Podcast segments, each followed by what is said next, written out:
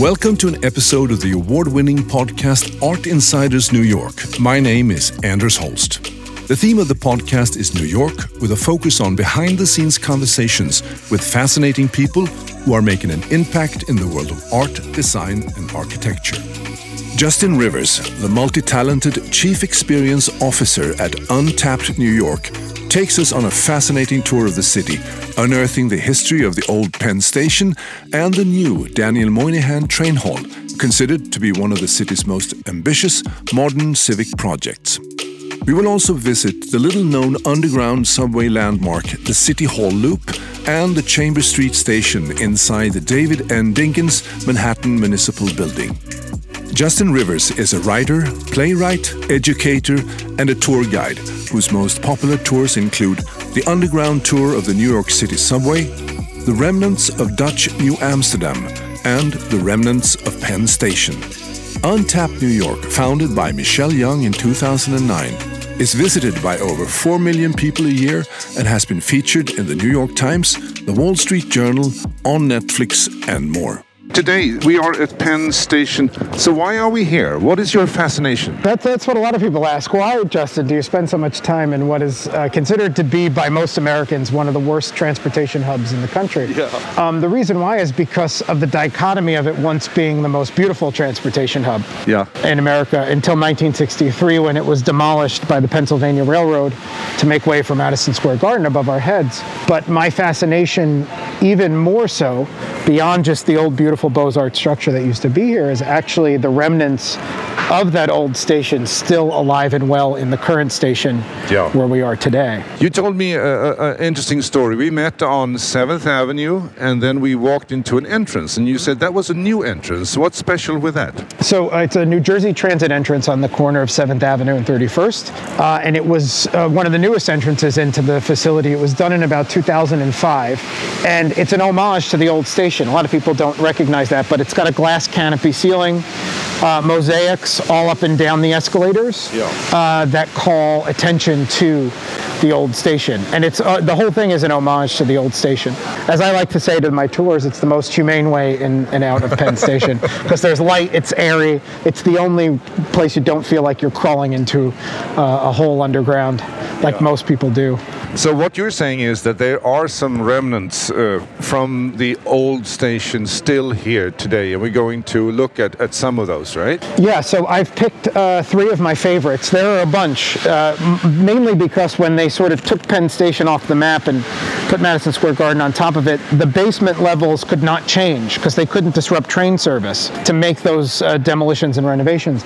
So everything that's under our feet, and we are on the uh, Amtrak concourse right now, uh, is all remnant of the old Penn Station. Hmm. And so uh, they've re walled it up, kind of, uh, but everything under that, including the floor we're standing on right now, by the way, is Old Penn Station. So, uh, for your listeners, we're standing on a gray blue terrazzo floor, which is uh, very institutional looking, what we would come to expect from sort of the late 80s, early 90s, yeah. which is when this was refit.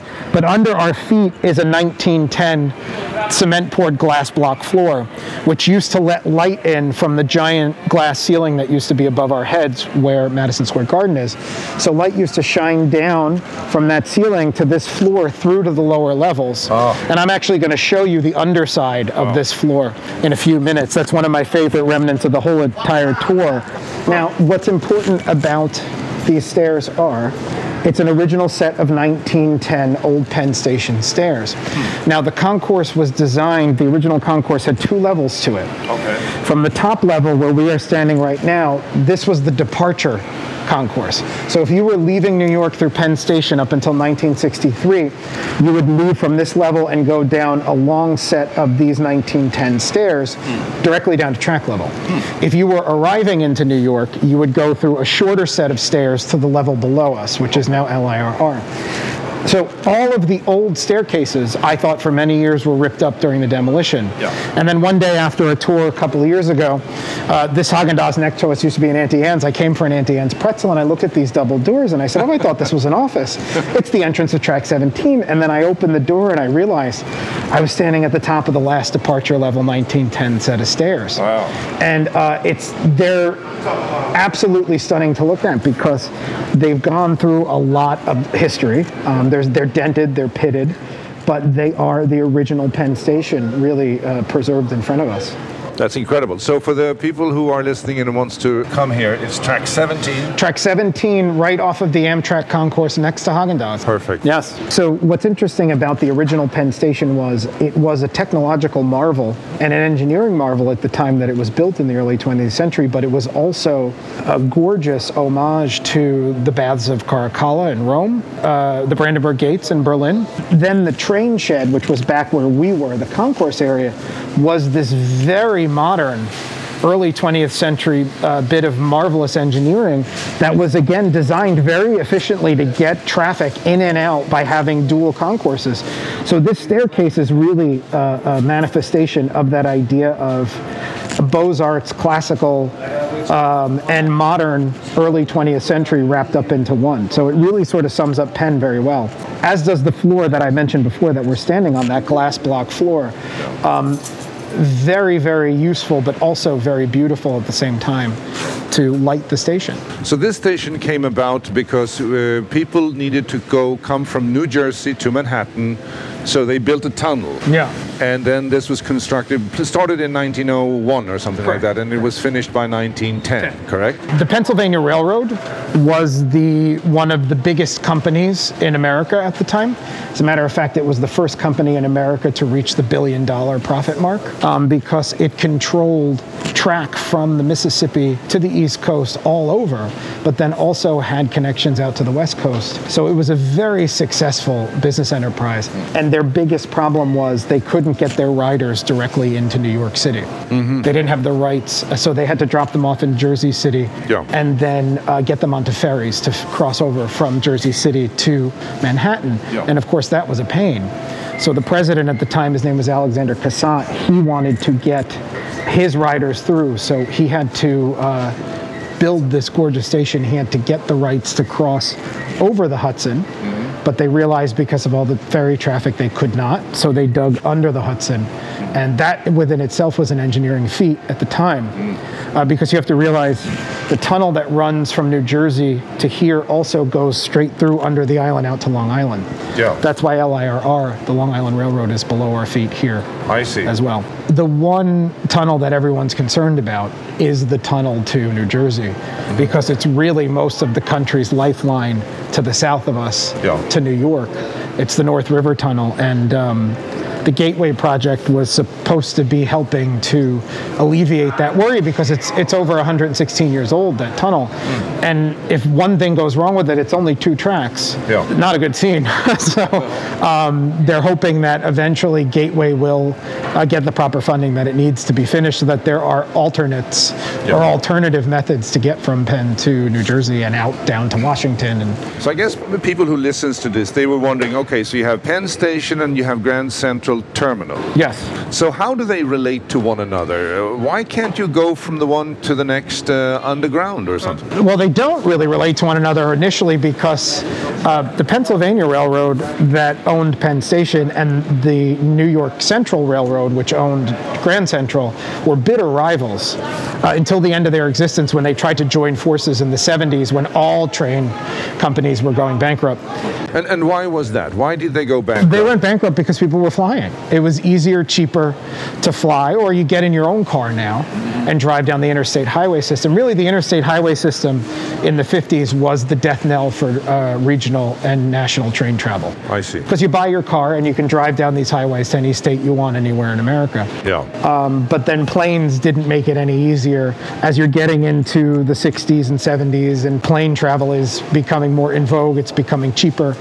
Uh, you're definitely not taking a train to New Orleans, say, or to Yeah. LA. You're going to fly. Yeah. You know, that's what you're going to do. Yeah. What I was going to say is in 2022, uh, Pennsylvania Station and Grand Central Terminal will be connected for the first time in either of their existences. Um, the MTA is working on East Side Access, which is utilizing a connection uh, and creating a connection from here to Grand Central Terminal so that LIRR passengers, for the first time ever, can have access to Grand Central Terminal. And they're working on it as we speak.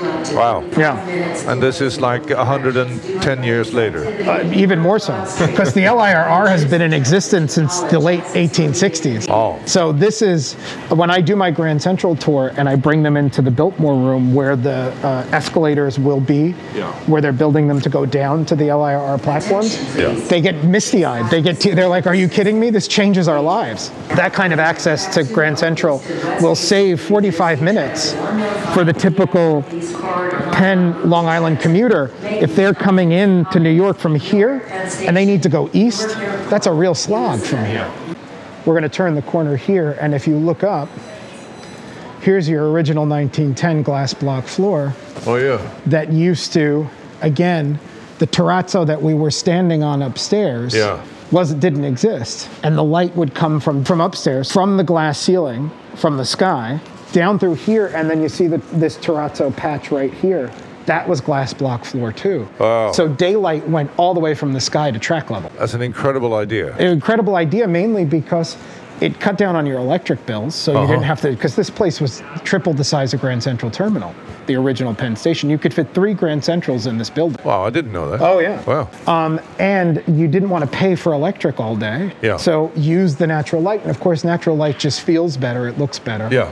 And that's what they did. So this is one of my favorite remnants because, A, uh, people don't really look up here because it's all of the, um, the services and uh, utilities are running for the current station here. Yeah. And nobody realizes that if they walk to the bottom of track 13 and look up, that there's a glass block floor right there. Also, the underside of. So you So realize there- it goes right from the sun straight down to the track. Straight down. Oh, straight down to the track. Yeah, because that, that would have, that's glass block too. Well, yeah, yeah, yeah, yeah. I understand. So it's two floors down. Yeah. Basically, Yep. with natural light. Yes. And that is something uh, you know every architect would dream of And, today. I mean, know? totally, right? you know, this was this was 100, 110 years ago or something like that. Now, it's it's with with mixed feelings you walk around here because you get the sense of what it was Yes. like. Yes. And this is uh, horrible. I mean, No, it is. It's- aesthetically, it's, It's it's not a beautifully designed transit hub, and the reason why was this was in the 1960s at both a demolition site, Yeah. a construction site, and an active transportation hub processing about 600,000 people, 550 to 600,000 people a day, and for three and a half years, they could not disturb one day of transit uh-huh. for both demolition or construction. So you basically had to make all the pieces work where they were Yeah. and sort of jam them into place, which is why Penn Station's the worst user experience in the world, probably. Yeah. Because of that that issue. I see. And we still live with it today. so they couldn't start with a clean slate. No clean slate. No. And it's great for historians and people like me who love remnants, but it's a nightmare for people who are commuting Yeah. and are trying to find their way. Whereas Grand Central is just a dream. Yeah. You know, it's just a lovely place to. It is. to A, commute. it is a wonderful place. Yeah. We are right at the entrance to the southbound one train. If you go directly across and look through the window, behind this window are Penn Station's Whisper Gallery. So uh, Rafael Guastavino, a Catalan architect who came to America and did these vaulted terracotta uh, vaults and ceilings, and they were beautiful. They took New York by storm. Most famously, we can find them City Hall Station, abandoned under City Hall. Yeah. Um, and of course, the most famous is uh, the entrance to the Oyster Bar Grand Central Terminal, which we call the Whisper Galleries. Yeah. Because you can stand in each corner, talk quietly to one another in each of the corners, and uh, tra- sound travels over the ceiling. Now, here, people don't realize, because this is an abandoned corridor, Penn Station has their own Whisper Galleries right here.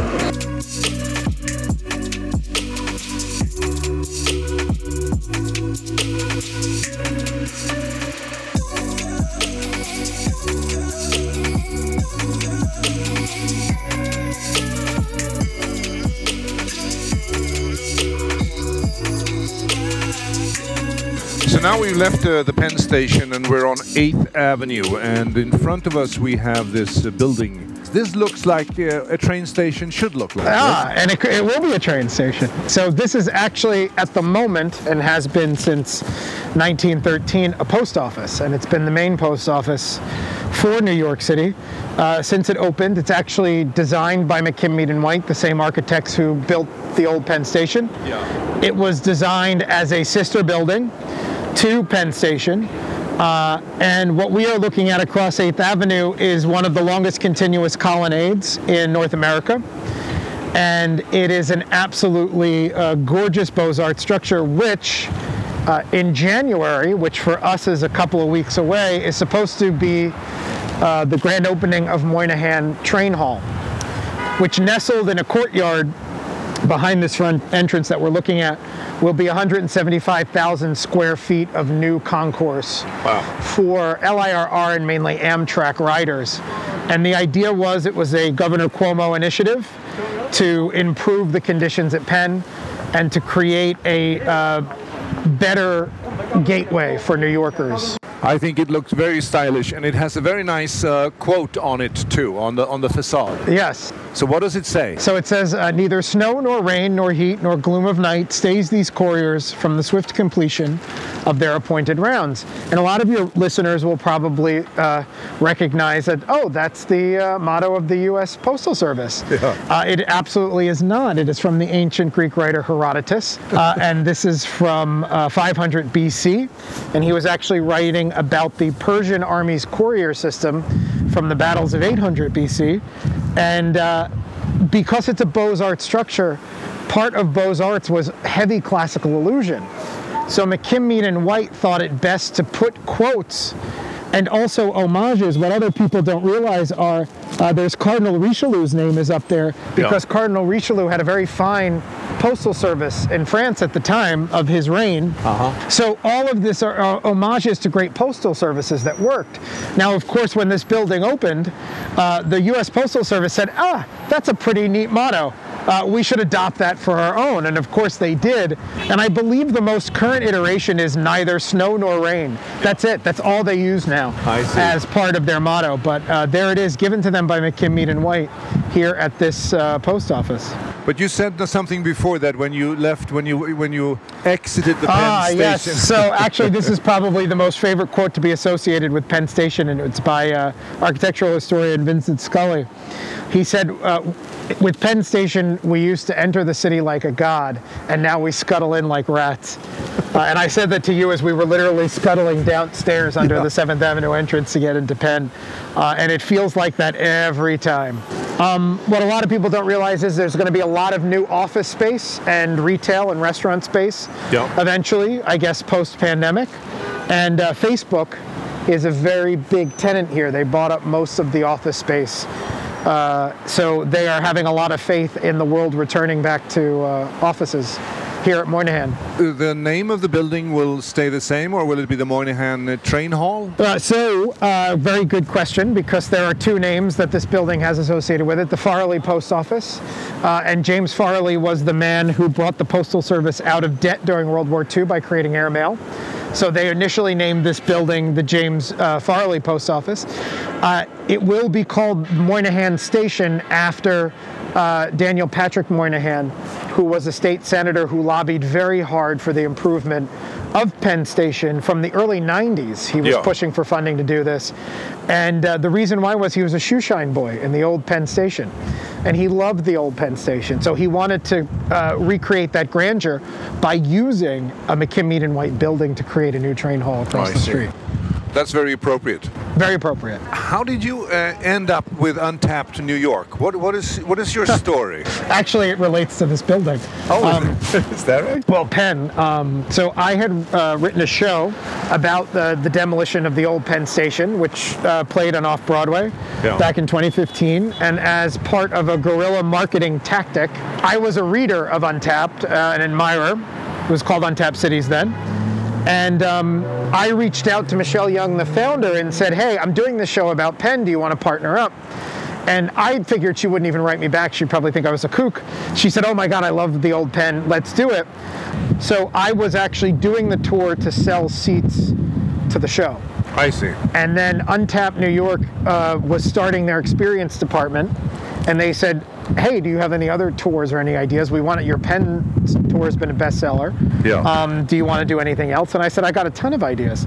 And uh, that was the beginning. And from there, that was you know almost five and a half years ago. Uh, we built an experience department with uh, we had 20 guides on staff. Uh, I don't even remember how many experiences. I've created uh, 12 experiences myself, including the subway tour that you were on.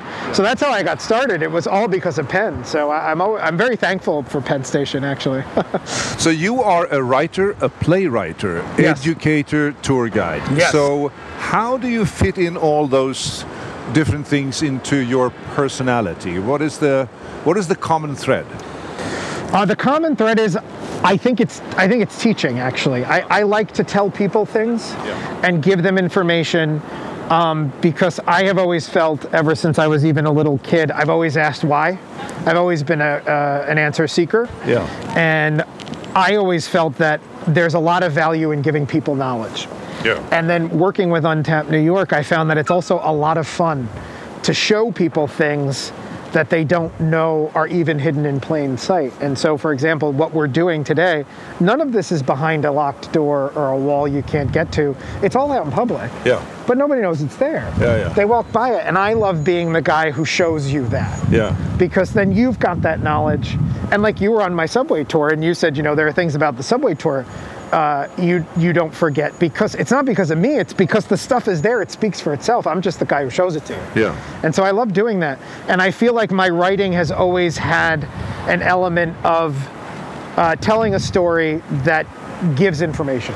So how can people support Untapped uh, New York? Uh, we have an insiders membership group, uh, which has now become a global membership group. Uh, we're doing virtual experiences, so that will include, uh, you know, we're doing virtual talks about the very stuff we're talking about, yeah. live stream tours from certain locations, and the idea is that we are going to be bringing New York to people, even if they're home in their living rooms. Um, and it's been a lot of fun. I'm now in charge of that initiative now that the in-person tours have quieted down for the pandemic. yeah. Uh, but once we're back up and running, coming on a tour is a great way also to support us. Uh, if you're coming to New York from somewhere else, look us up, or if you're a New Yorker in the New York area, uh, jump on one of our tours. I just came from this morning before I met you, a Grand Central tour that I gave to all Manhattanites. Yeah. That would just want to get out, and they absolutely loved it because they're like, well, we've walked in Grand Central, but we didn't know anything about it. Our mission is to help New Yorkers rediscover their city. yeah. New York is the most history dense area of the New World. I mean, it's it's it has 400 years of history, whereas even what we as Americans associate as our history, like in Virginia or uh, in some of the first settlements up in Plymouth or Boston, not even close. Like Yeah. you know, the Dutch got here in the 16 teens, Yeah. uh, and then built a world-class city in the 1660s here. So. Um, we have all of that knowledge and all of that history to sort of sift through here in New York, even today. Yeah. So now, now we are in the car. We have left uh, Penn Station and the Moynihan Train Hall and heading towards um, City Hall. Uh, we were discussing here earlier uh, the Hudson Yards. Are you doing uh, Hudson Yards tours? Yeah, so uh, Untapped New York uh, does uh, Hudson Yards. We do a brief architectural walkthrough tour on the platform around the buildings, and then we uh, drop guests off to go up to the Edge platform, Yeah. which is the uh, tallest uh, man-made observation deck in the Western Hemisphere. I, I think the thing about Hudson Yards is it's sort of admirable from an engineering standpoint, but architecturally it leaves people kind of wanting more. I guess it lacks a human scale to it or, or any kind of like humanity to it. It's more just a created experience that seems to center a lot around retail and dining and you know high-end products. Yeah. Uh, and I was mentioning to you that I actually was uh, at a talk that one of the uh, vice presidents of the development company in charge of Hudson Yards was giving to the National Art Club. And he said, well, you know, we're really sort of developing this for the 1%. percent." He just he came out and said it. Yeah. And uh, I don't think he realized his audience very well because I think he thought he was speaking to m- a more affluent audience. But the National Art Club is a very um, diverse uh, club of old artists who came to New York in the 60s and 70s to become artists, and then, of course, probably came into a little money, but have that sort of in their blood. And they, they just railed on him. They said, How dare you say that? Uh, and of course, what Hudson Yards is going to link up to is the back of Moynihan. And what I find interesting is, is that, you know, the Hudson Yards has I forgot 175,000 or 178,000 square feet of retail uh, and dining, and then you're going to have more retail and dining in Moynihan. And my question is, who who's going to go to all of these Yeah. places? Like, how are these people going to make money when they're all fighting? You know, how many Banana Republics do you need Yeah. in a two-block radius when a lot of people have moved from brick and mortar shopping to online shopping? You know, it it seems like it's almost tone deaf. Yeah. But that's the way you pay for these things. You pay for these transportation projects. You pay for these development projects by putting in high end retail because they can pay the rent, basically. yeah. We've uh, turned down Chamber Street in the cab, and we're not too far away from the Oculus, which was one of the most expensive uh, New York uh, projects for transit, uh, that which opened in 2017, and it's the PATH station down at the World Trade Center. And it was designed by Santiago Calatrava, and it cost $4 billion. And it was originally supposed to cost $2 billion. And it, it went over budget, it went over time. It was, you know, I forgot, seven years late.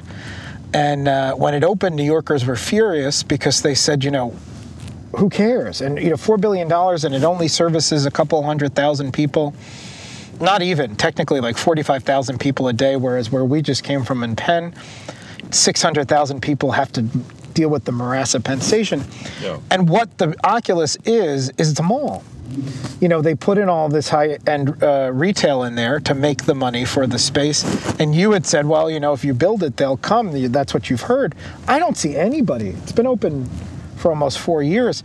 There's nobody ever in any of those shops, with the exception of Apple. Yeah. There's an Apple store in there, and everybody's always an Apple, but they're doing it to like charge their phones and you know see Apple products. So I I don't know. I would be interested to see what the success of the Oculus is as a retail center Yeah. because there was a lot of ire that was drawn when that opened by a lot of New Yorkers. Yeah.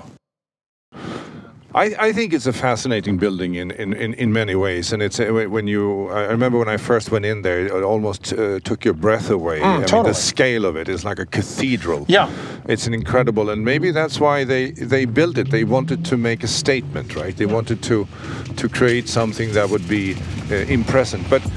On the other hand, it is sort of a little clinical. It's all very white. Very white.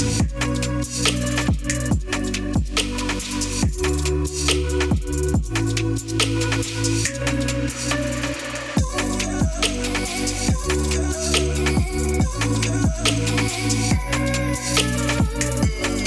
now we have moved to down to City Hall.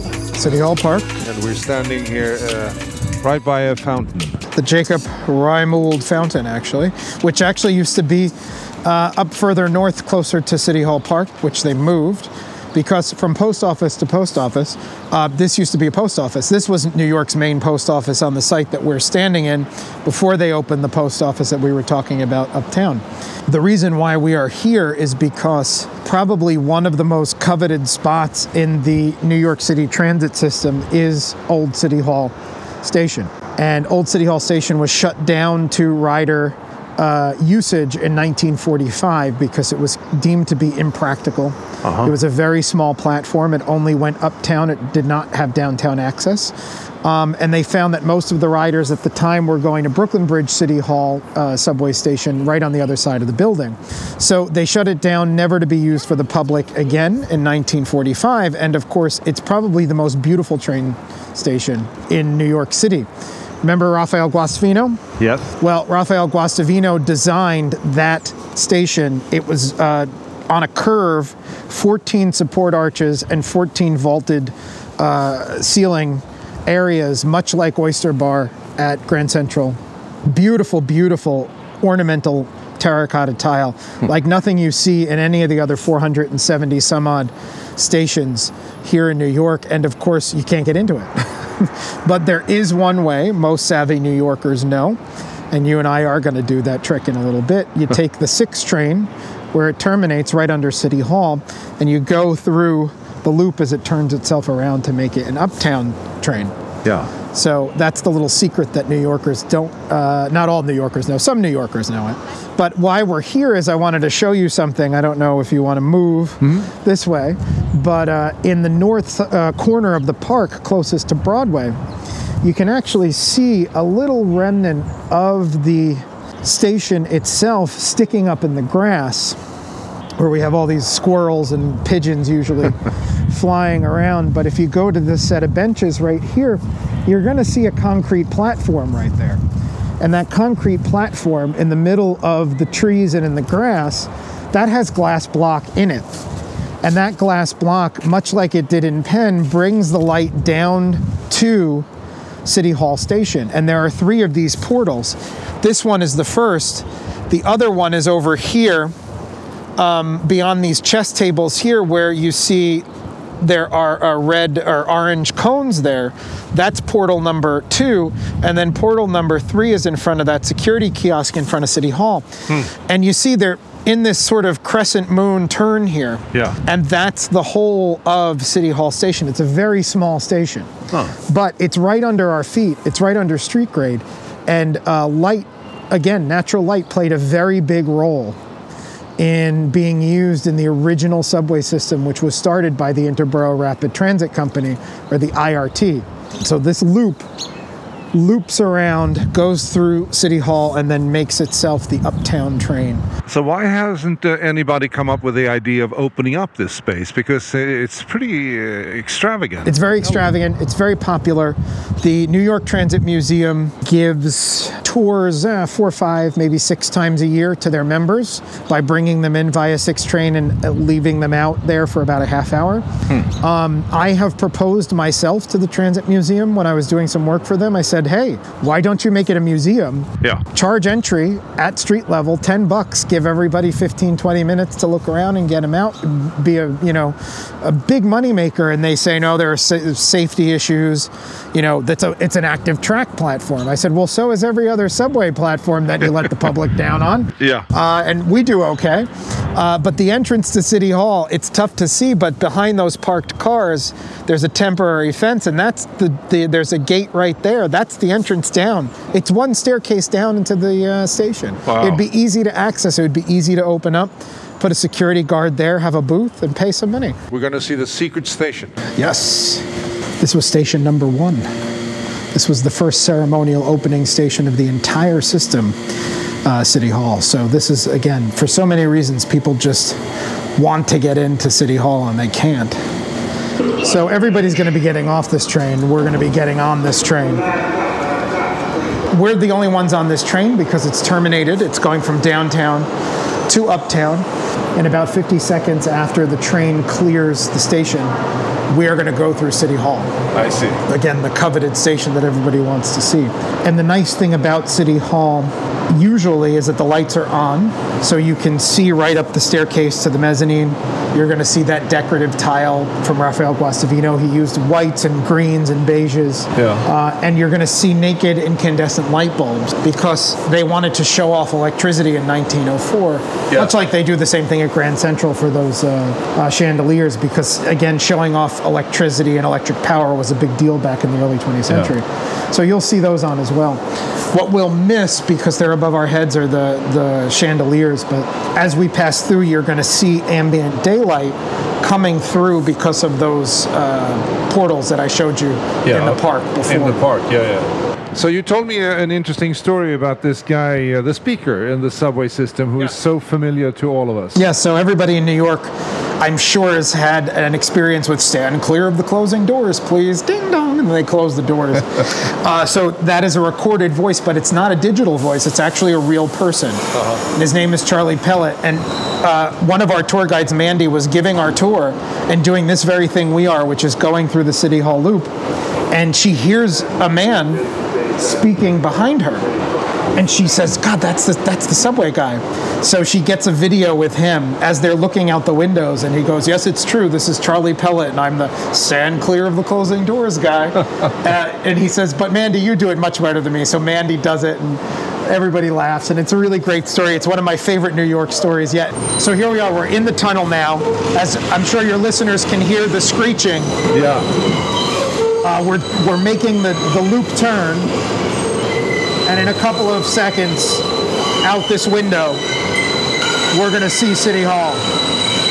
It goes by very quickly because it's a very small station. It's not very large. There it is. Oh, here it is. So you can see the tile, Beautiful. see the light, Yeah, I saw the light there.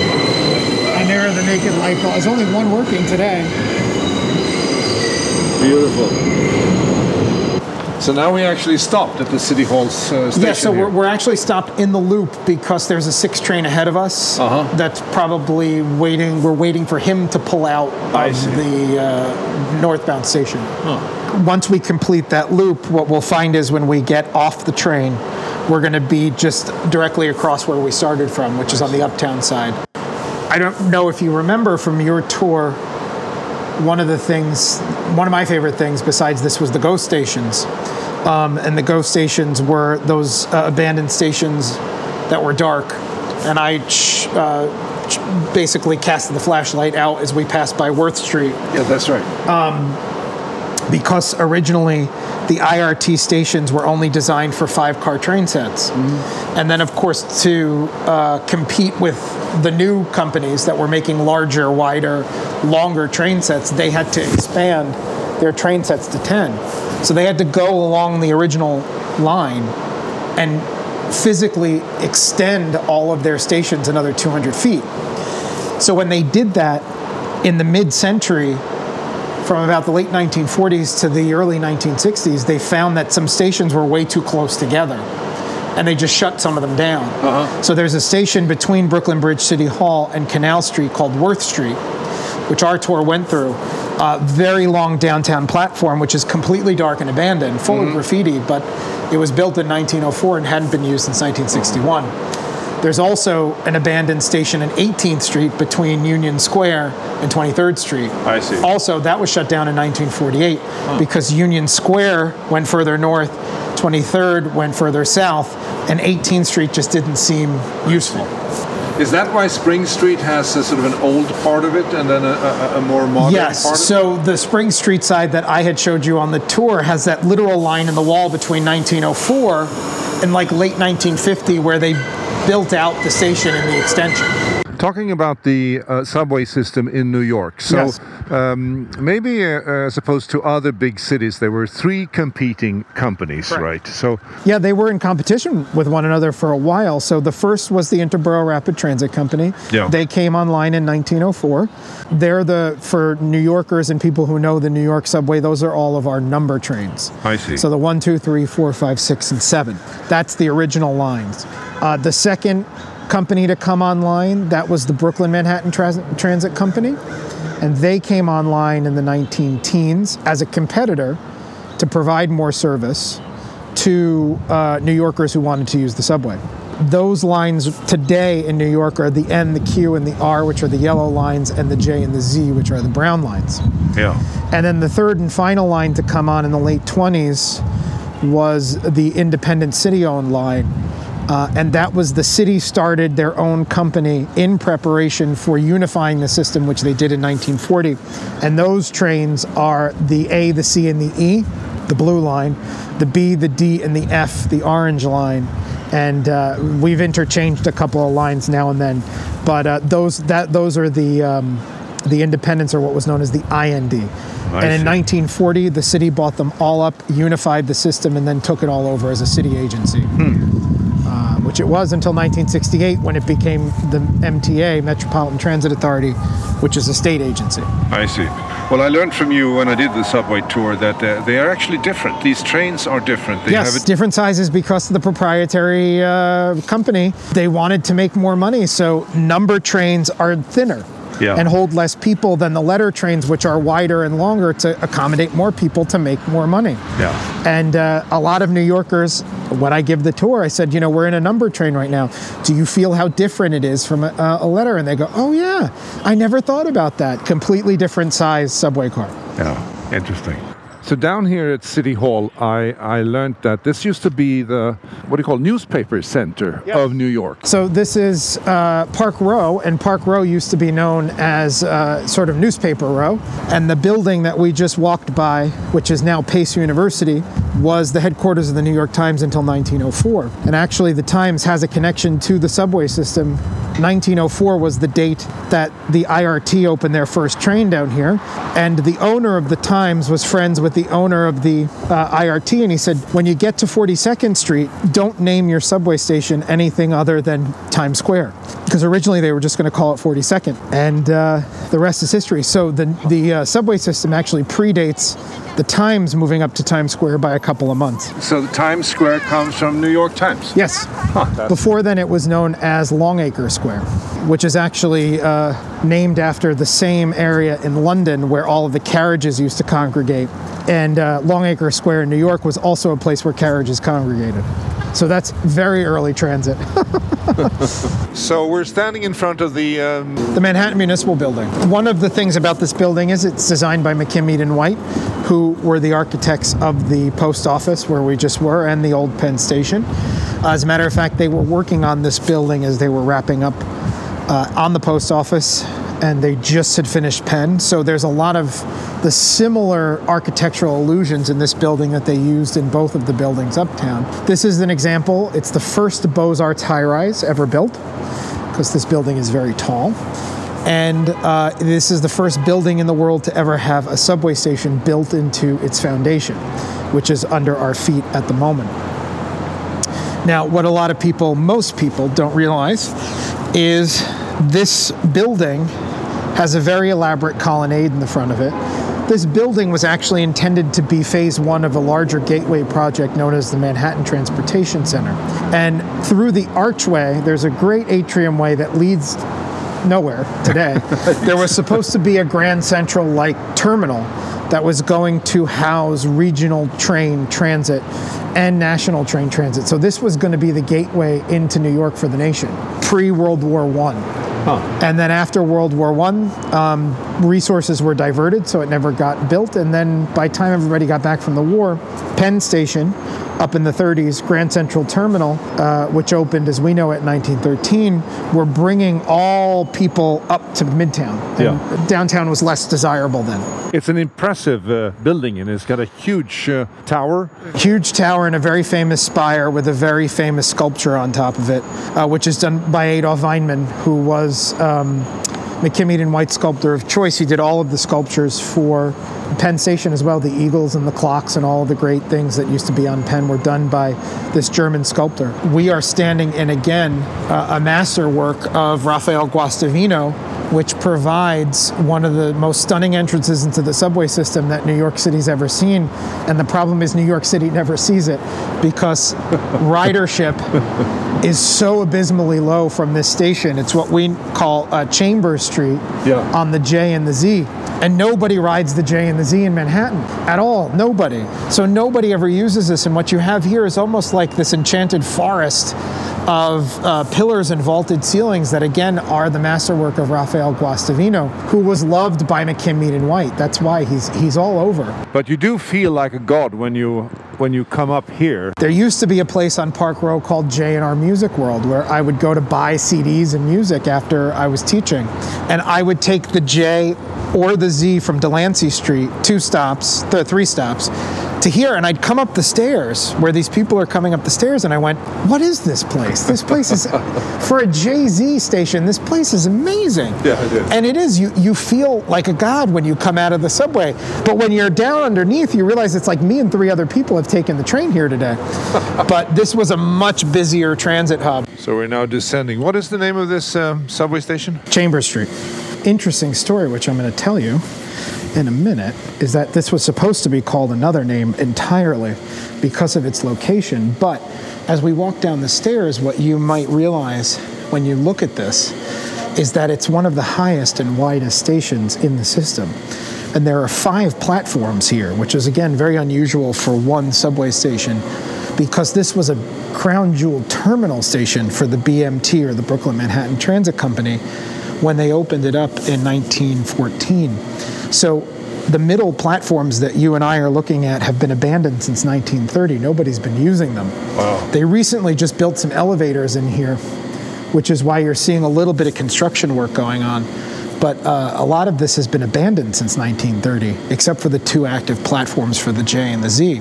But it's it's got a height and a length to it, which is very impressive. But if you go this way, something I love to point out on tours is all the way at the end of the track, looking out into the southbound tunnel. There's this remnant 1914 mosaic, really really pretty mosaic of the Brooklyn Bridge, and it's this little sliver right here. Now the reason why that mosaic is there is because this station was originally going to be called Brooklyn Bridge by the Brooklyn Manhattan Transit Company. And here's the reason why. When you look down into this dark tunnel, you can see a shaft of light coming down from the ceiling. Yeah. That was the Brooklyn Bridge connection. That's actually the Brooklyn Bridge. Oh. So, what they wanted to do was build a track right down into the dark here that would turn left and go over the bridge so that they'd have subway trains going over the Brooklyn Bridge. Oh, I see. But in the last minute, they scrapped the whole plan because they said sort of the grade was a little too steep and the turn was a little too steep to get trains up there. But they put the mosaics in anyway. And that is a mosaic of the Brooklyn Bridge. Now, on my tour, I always quiz people. And of course, your listeners can't see it, but there's something missing from the Brooklyn Bridge on that mural that's very iconic to the Brooklyn Bridge. It's very subtle, though. Hmm. And I've been giving the tour for hmm, almost six years now, and I've only had nine people get it in all of those years. And I'll just tell you, it's uh, so one of the things that makes the Brooklyn Bridge so iconic is the crisscross suspender cables that give it that spider web look to it, Oh, yeah. which are missing in this mosaic. There's only uh, the vertical suspender cables holding the roadway up. And the BMT executives, when they saw it, were livid because they said that could be any bridge anywhere in America. but of course, did they spend the money to change it? No, they didn't. Um, but there's a little Statue of Liberty too. Yeah, I can see that. to the right, under there. Yeah. And so these mosaics used to run the entirety of the walls here, but there are only a few left, including this one. So this this station has been renovated since then because you have all these uh, tiles. Yeah, so these tiles we're looking at are uh, put in in 1961. 1961, they closed off this uh, platform, and on the other side of the platform is Brooklyn Bridge City Hall for the 4, 5, and 6. So this used to be all open for a while. Justin, we just exited the Brooklyn Bridge subway station. Yes. And, uh, I'd like to thank you so much for taking the time. It's been fascinating to go through Penn Station, Moynihan Train Hall, and down in the subway system. Just get a glimpse of New York, uh, the remnants of New York. Yeah. My And- pleasure. And for everybody who's listening, Untapped New York is where you should go to find New York, the old New York, the historic New York. And you should have Justin Rivers as your guide. Can I Sure. ask you a quick question? Which way to the one, the towards downtown? The one train? Yes. So you've got to go. west. They're going. Yeah, so you're going to see Chambers Street. Yeah. You just want to walk Chambers Street until you hit about, uh, Yes. uh, go about three or so avenues to hit the, the west side. You'll see the one train down Is it, there. is it church or is it uh, yeah, it's, it's church. You, you'll see it. It's right off of Chambers. So that always happens in New York. Always happens. Even before I was a tour guide, people would always stop to ask me directions. Somebody said it must be, I must have a kind face. yeah. So, everybody. Yeah, so where, where, where was I before we got interrupted? Maybe I'll, I'll include that interruption. It's always it's, a very New York It's very moment. New York. Very really New is. York moment. You're, you're doing your something and people come up to you. But that is the charm of this wonderful city. It really is. Uh, everybody's talking to everybody, and uh, it's a good uh, sense of camaraderie here, which you love. So, Justin, uh, once again, thank you so much for taking the time, My pleasure. and uh, I look forward to the next Yeah, episode. definitely. We'll do- There's we'll do so much another- more to talk about. we'll do another one Yeah. soon. All right, from a cold New York, thank you so much for listening, and uh, talk soon. Bye bye. This is Art Insiders New York. My name is Anders Holst. If you enjoyed this episode and have family and friends who love New York and are passionate about the world of art, design, and architecture in the city, please spread the word by following us on artinsidersnewyork.com or liking us on our Facebook page, Art Insiders New York, where we publish newsworthy material all the time. It's very much appreciated. Thank you. This episode was produced by UOM LLC, copyright 2020.